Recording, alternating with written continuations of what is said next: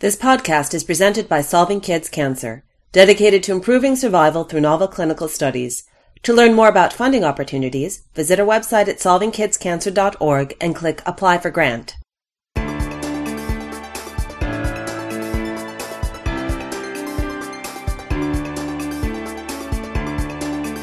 This Week in Pediatric Oncology, the podcast about new advances for childhood cancer.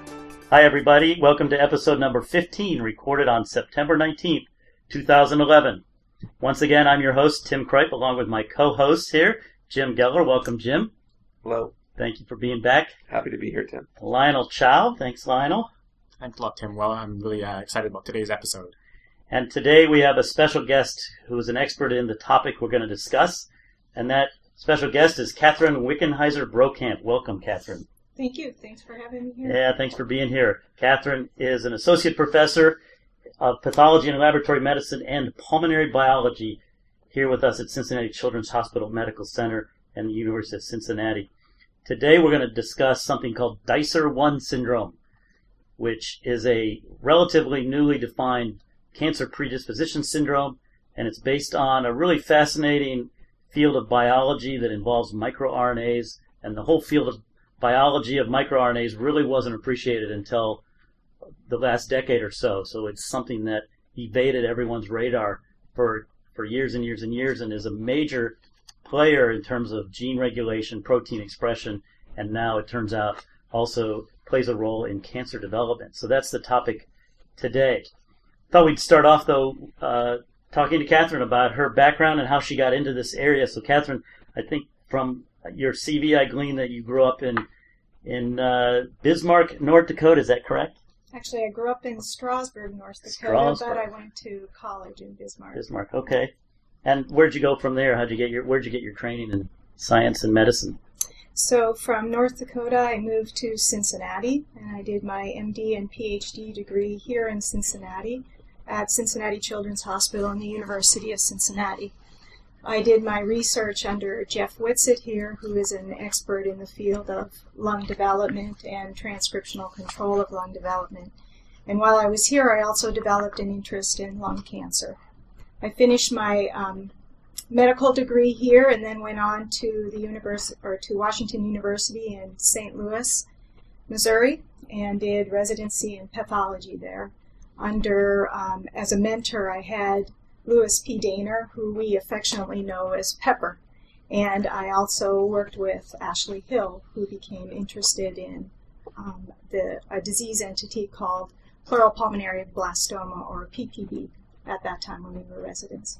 So those are two very famous names in this field, so it sounds like you were there at a critical time for your career development. Yes, Ashley and I became very interested because we both learned a lot from Pepper Dehner, and he actually was the person who identified PPB as a distinct entity in the late 1980s. And he published the first paper describing this rare pediatric lung tumor. So it is a lung tumor that's not very common in children or adults, right?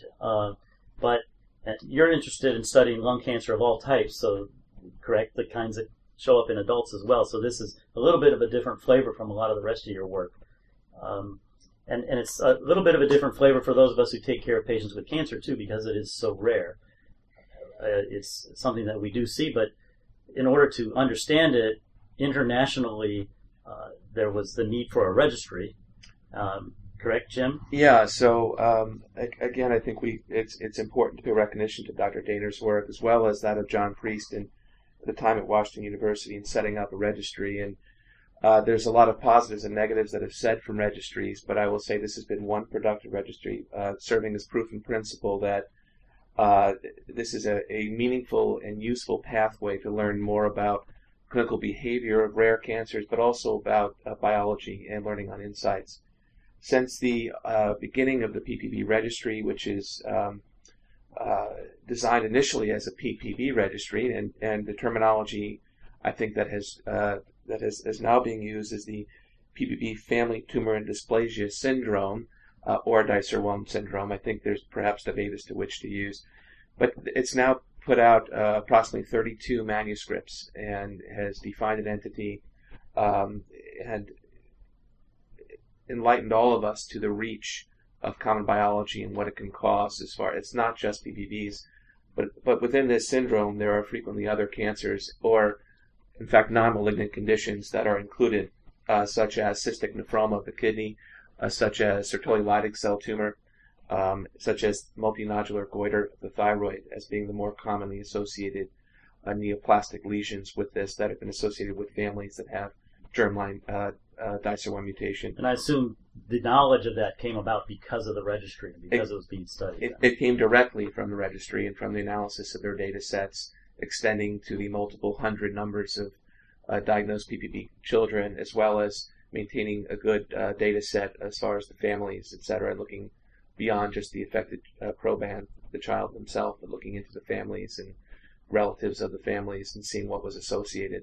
And what we have found is these other rare lesions seem to be associated with PPB at a statistically significant increased number, erasing much doubt that these are associated entities. In the same patients or in different patients within the family?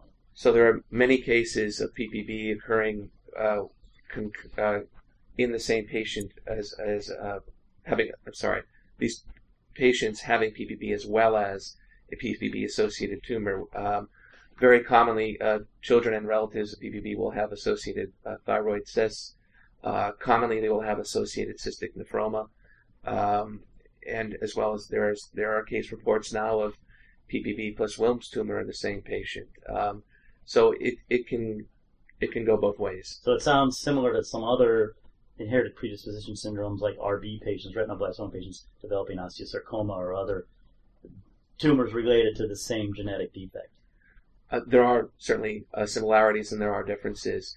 One of the key differences is we've learned a lot from this registry. In fact, there's still a lot to be learned. What we have learned is that not everybody who has a genetic hit, so to speak, of DICER1 will actually manifest disease.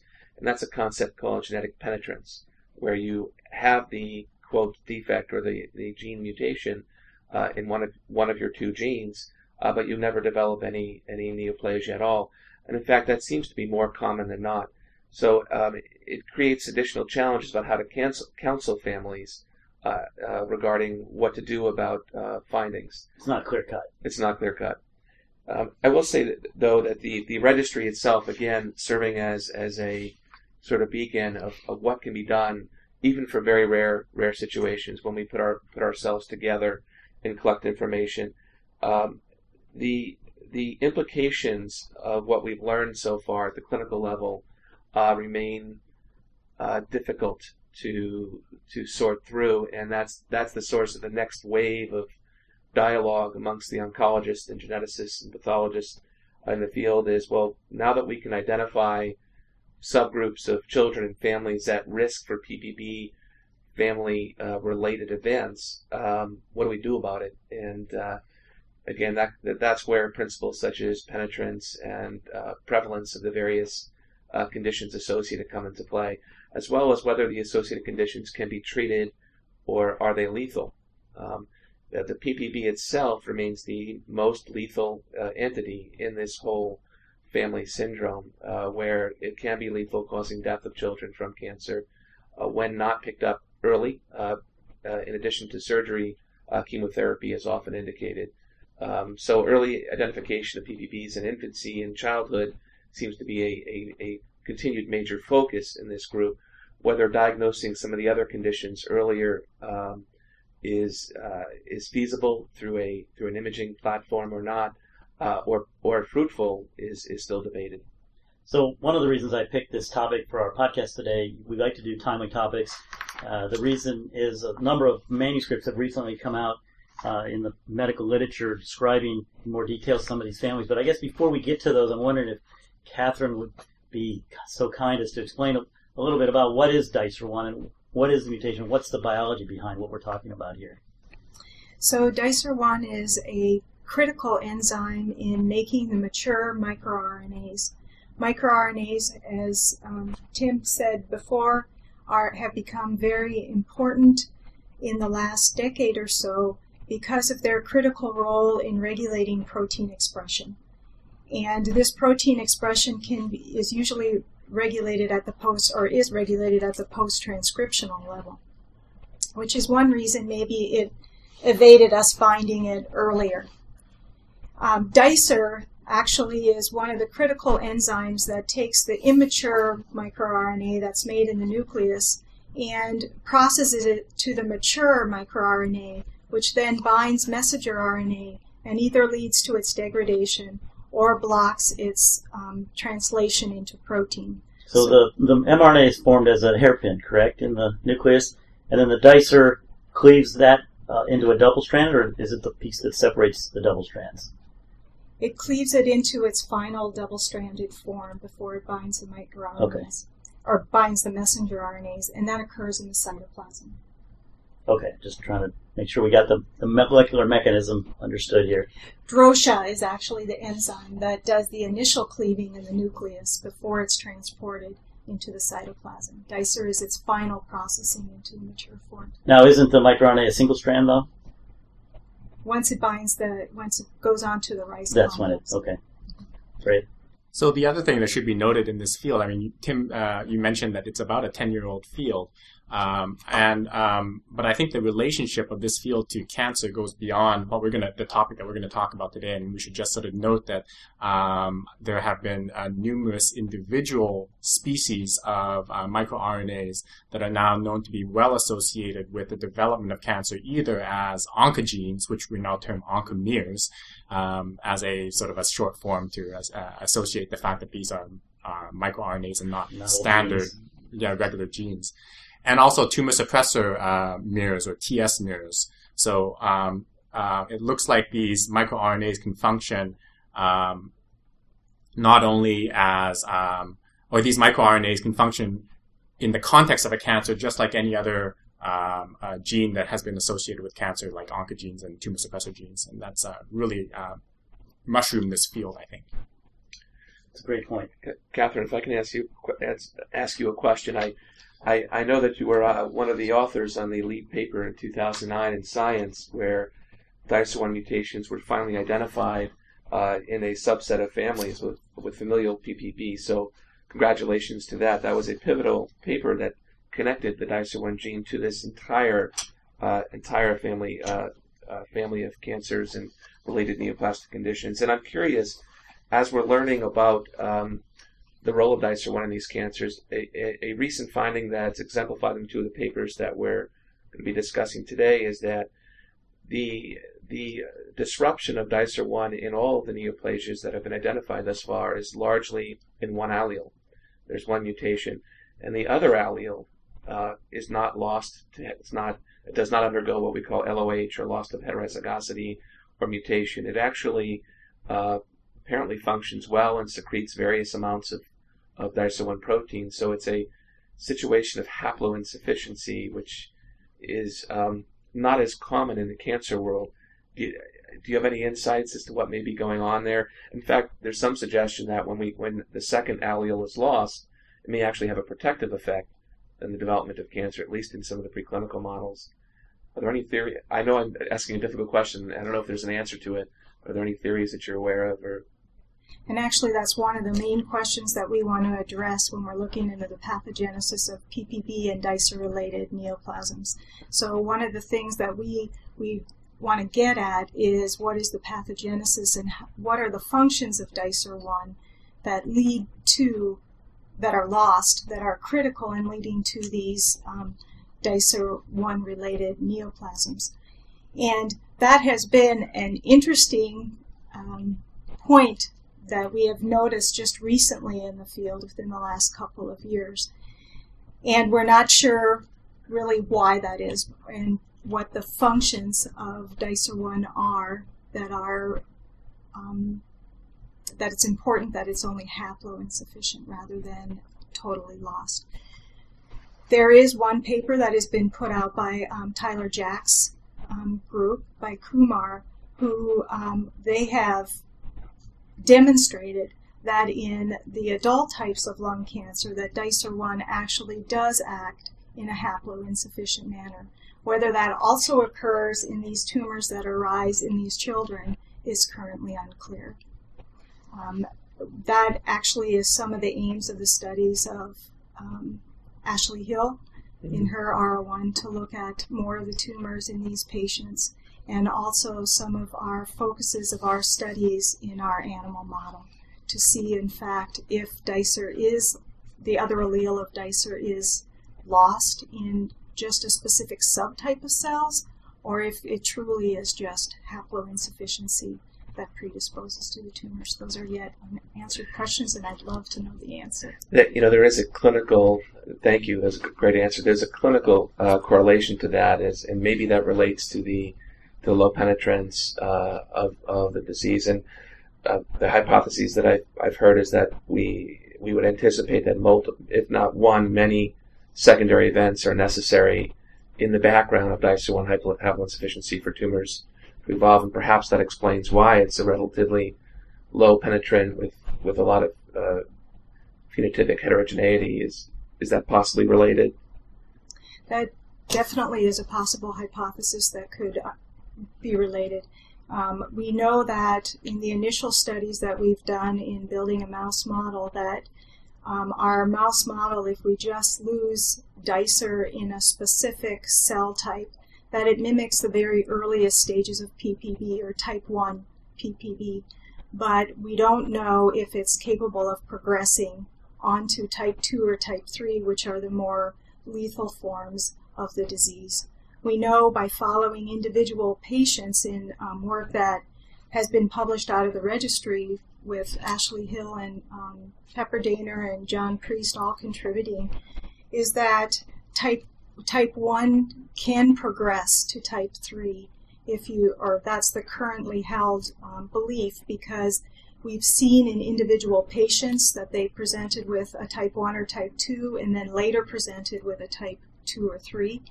And also they segregate into age categories. So type 1 is typically found in different age groups than type 2 or type 3. They're typically a little bit older. What are the different types? Is that a histologic type, or? The different types are histologically and clinically distinct forms. So histologically, PPB is characterized by cysts and by expanded mesenchyme. And in type 1 PPB, they're mainly cysts with a benign epithelial lining and no mesenchyme. And as you go to type 3, they lose the cysts and actually are overgrown by the mesenchyme and become a high-grade sarcoma. So how does one clinically differentiate a type 1 cyst versus a benign cyst if there's really no mass on an effect? Do you know, Lars? No, I mean, that's the issue, and certainly some other benign cystic lung lesions in small children, like the C-CAMs, or central cystic adenomatoid malformations, can be readily confused with type 1 PPBs. I think that distinction can in part be made histologically, but not all lung cysts are biopsied, so there is some potential for confusion there. For those of you paying attention, we didn't introduce Lars at the beginning because he wasn't here, but it snuck in. So welcome, Lars. Thank you. Thanks for coming. Sorry for my delay. No problem. Jim, did you want to touch on any of these papers and how they expanded our knowledge about this syndrome? So the first paper, just to mention, was a paper that came out of the lab of Dr. Nazneen Rahman, who's in the UK, and she's a wonderful professor of human genetics who many know from her, at least in the pediatric oncology world, know her from her work in familial Wilms tumor and other genetic predispositions to cancer. In fact, she does the GWAS work for the looking at some of the renal tumor samples connected through COG right now. And what they decided to do was they took on an ambitious project, and they looked at 823 unrelated patients as well as 781 cancer cell lines. And this paper is called DICER1 Syndrome, Clarifying the Diagnosis, Clinical Features, and Management Implications of a Pleiotropic Tumor Predisposition Syndrome. And this was published in Journal of Medical Genetics just this year, 2011. And this was a relatively, presumably unselected cohort where they're looking for genetic DICER1 mutations in various groups of patients who have various different cancers. They have a total of 20 to 20 plus PPBs in the UK, a database, but they had tissue for 14, and or presumably germline DNA for 14, and of those 14, 11 of the 14 had germline DICER1 mutations, confirming a very high rate of PPBs being accounted for by an identifiable genetic predisposition. Again, this gene only really connected to PPB in 2009, so this is very current and very new.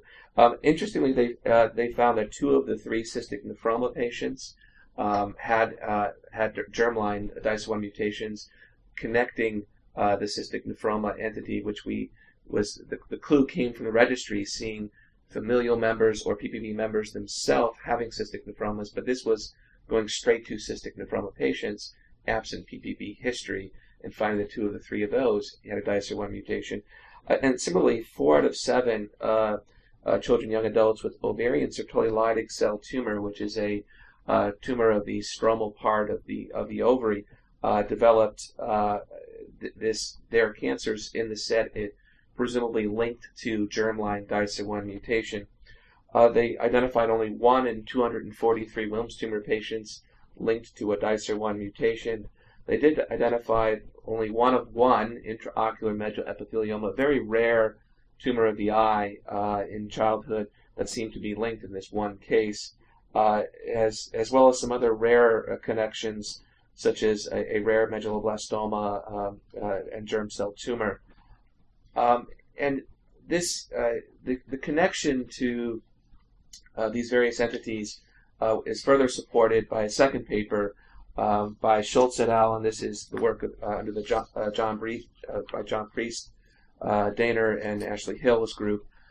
It's entitled "Ovarian Sex Cord Stromal Tumors, Pleuropulmonary Blastoma, and DICER1 Mutations: Report from the International PPB Registry," and this was published in Gynecologic Oncology in 2011. And among the 296 kindreds, including 325 children with PPB in their registry at that time, they had observed 3 children with both PPB and Sertoli Leydig cell tumor. This goes to your question before, Tim. They can certainly happen in the same patient. But they also had family members of PPB patients who had, and they identified 6 ovarian sex cord stromal tumors in that group. They further looked at 3 additional patients with ovarian Sertoli Leydig cell tumors in this group. And what they found was of the family members who had Sertoli Leydig cell tumor or sex cord stromal tumors, of those 6 patients, 4 of them actually had germline DICER1 mutation, connecting them more directly to the family member who had PPB, very consistent with a familial predisposition syndrome with a phenotypic heterogeneity of different manifestations, different neoplasias happening at the same time. But those family members had not gotten any kind of cancer. They had not had PPB, those 6 family members, but they did develop the Sertoli tumor. 6 of them, and 4 of them, those 6, were identified to have a DICER1 mutation. So and this everyone knows, Sertoli tumors are extremely rare. To have this many, to have more than 1 in a group of 200 or 300, is statistically you wouldn't expect it to happen. It's just a very rare cancer. They do report that 2 of 3 of the patients who had Sertoli tumors without a PPB in the family, but some suggestive history in the family, actually had DICER1 mutations, and that would support what the UK group reported of 4 of 7 patients of Sertoli tumor having PPB, a DICER1 predisposition background. But I want to look at this a little closer just for a moment, just so that we understand where we are. We've gained a lot of knowledge, but we have to pause and think about what this all means. If you look at the 3 patients that the PPB registry looked at, 2 of them are actually 2 of them were sisters, and 1 with a lung cyst, and I think that prompted looking for DICER1 mutations in those 2 patients presumably. And the 3rd patient actually had a contralateral ovarian sarcoma. So already you're it's not your typical ovarian Sertoli that many of us are used to seeing on the street, so to speak. Excuse the lingo. And if we can go back to the 4 patients that are identified to have positive DICER1 mutations in the UK group, 3 of them had bilateral tumors. Again, the overwhelming majority of patients with Sertoli Leydig cell tumor do not have bilateral disease. We know from those who, in any cancer predisposition, whether it's retinoblastoma or otherwise, multifocality or bilateral nature is more common when you have a germline predisposition. And the fourth one of the four that were positive for DICER1 had an ovarian tumor that was difficult to classify. So I raise this because we've all in our minds linked Sertoli tumor to DICER1, but I'm not sure that you can conclude from these reports that you took a group of 100 patients that were unselected with ovarian Sertoli Leydig cell tumor, what rate of positivity for DICER1 that you would find. I suppose what I'm saying is my criticism of both reports is that despite best intention, these are selected ovarian Sertoli Leydig cell tumor cases. And this is an example that's very important when creating guidelines about what to do when families are facing situations of having a DICER1 syndrome. And the emphasis has to be that we need to validate the knowledge that we have today more. We need to learn more before we make broad recommendations about some of these more rare associations, about what screening needs to be done. There's still a lot of knowledge to be gained, and I think that a lot of people are hard at work in doing that. So if you have a patient today with one of these newly diagnosed types of cancers, would you order DICER1 screening on them? Okay, so that's a great question, and I think you'll get a different answer from a different oncologist, depending on how familiar they are with this entity to begin with, and beyond that, whether how they want to approach genetic counseling, as well as the implications of the findings. I think if anybody is going to take initiative of looking into this issue further, they should not do it alone. They should do it in concert with a trained clinical genetics counselor or a geneticist, so that any results or any counseling to the family can be interpreted, with caution and appropriate advice and guidelines. And the family needs to be prepared to, for the routine issues related to genetic principles, and making sure that all ethics, et cetera, are followed. Personally, yes, I have been recommending DICER1 mutation analysis for patients with Sertoli tumors and cystic nephromas. I actually have a patient with an intramedullary epithelioma, although haven't seen them in a few years, because usually you take that out and they go. So the other question is, when do you call back families of the past who you've identified these associated lesions in, and how aggressive are you about this? And we have to remember that the most lethal component of this is PPB. That PPB risk is generally in the first few 3 to 5 years of life, maybe a little bit more. So before people panic and start going through their databases of who has these associated lesions, I think people need to take a breath and approach this cautiously. So that begs the question about patients, like you say, coming back. Many of them are going to now have been older, and a number of years have gone by, cured perhaps. Is there evidence that if you get sort of past a certain age, you're home free or in the family? Are there adult tumors that have been showing up in these categories? Absolutely not. I think the book is. I wish I could reassure your listeners, our listeners, but there are case reports of parents or grandparents who have now retrospectively been found to have a DICER1, having 3 or 4 malignancies, whether they're melanomas and other commonly ascribed adult malignancies. But when you start having 3 or 4 in one patient, you start to get a little suspicious as to what is the reach of the DICER1 phenotype. It may be still have very low penetrance with time, and it may be unrelated, but I just think we don't know. What also brings up the issue of other kinds of cancer. So these papers seemed pretty exhaustive. They had pretty high numbers of patients and a limited tumor type, but now there's another publication, Lionel, that you looked at that extends that a little bit. Can you tell us about that? Right. So this paper came out online in the journal called Human Mutation in August on August 31st, and it's also a paper that was published through the PPB registry group. The first author on this particular paper is William Folks, who hails from my alma mater, McGill University in Montreal. This is, once again, because it's a large international registry, the list of authors here includes authors from 5 different countries. So, I mean, this goes back to how valuable having an international registry is in terms of collecting material from a lot of different places. This particular paper extends, once again, the title of the paper is Extending the Phenotypes Associated with DICER1 Mutation, and that's exactly what this paper does. It describes 7 kindreds, 7 families, and